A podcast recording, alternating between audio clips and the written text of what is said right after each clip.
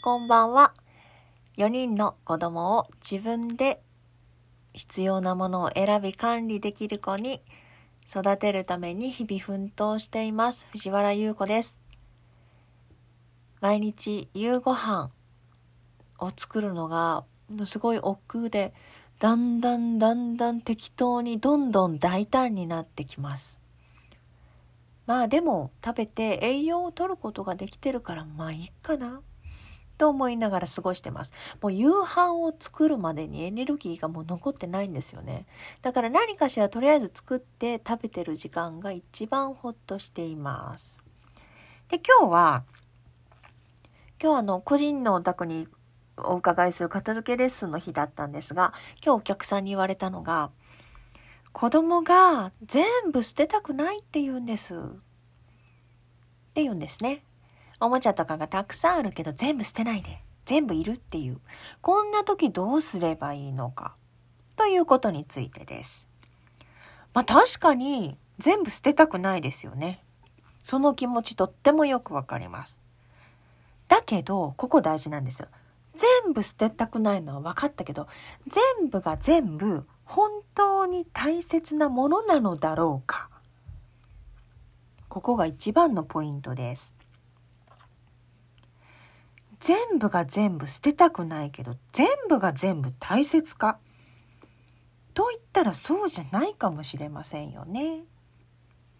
で、よく考えてみてください。捨てたくないのは分かったけど、物は一個一個同じように見えて違うんです。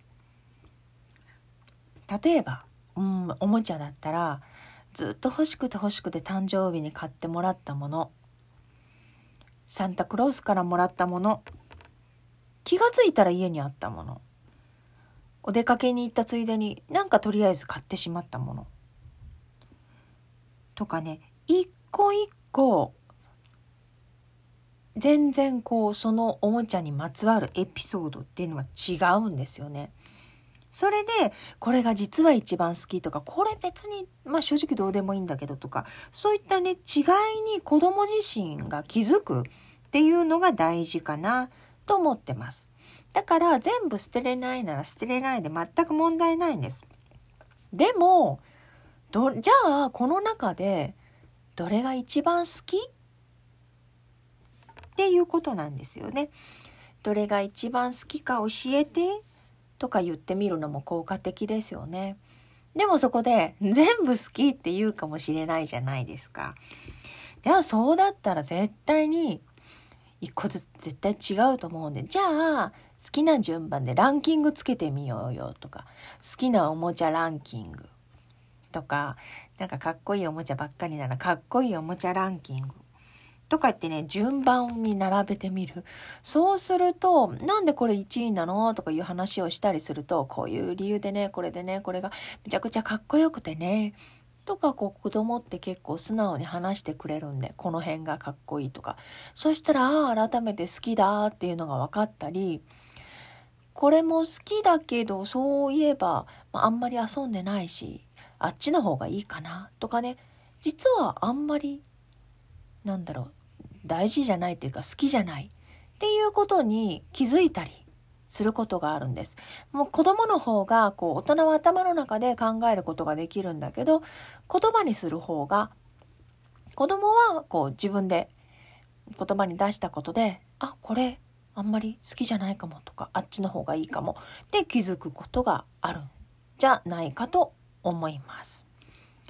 なので、えー、もし子供が全部捨てたくない、全部好きと言ったら、それはそれで受け止めてあげて、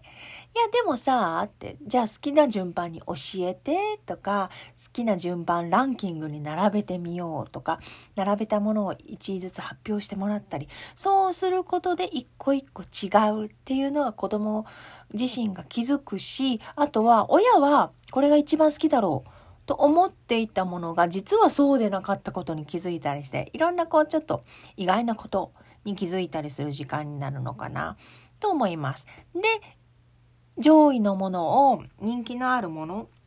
を一番取り出しやすいここ例えばもう特等席と決めてこの特等席の場所に収納しようか。じゃああまり好きじゃなかったものは捨てるのか？ってらまたそこは捨てたくないなら捨てたくなくていいけれども大切なものだけでもこうねあの特等席に収納するだけでうん毎日出し入れしやすくなるし後後片付けもね簡単になるんじゃないかなと思います。でいつかねあまり遊ばなかったものは捨てるっていうことも考えられるかもしれないですよね。はいということで今日は子供が全部捨てたくないといった場合にどうすればいいかということでした。えー、物はね、一個一個違うのでそこに気づくような、気づいてもらうような声かけをするといいのかなと思います。それでは。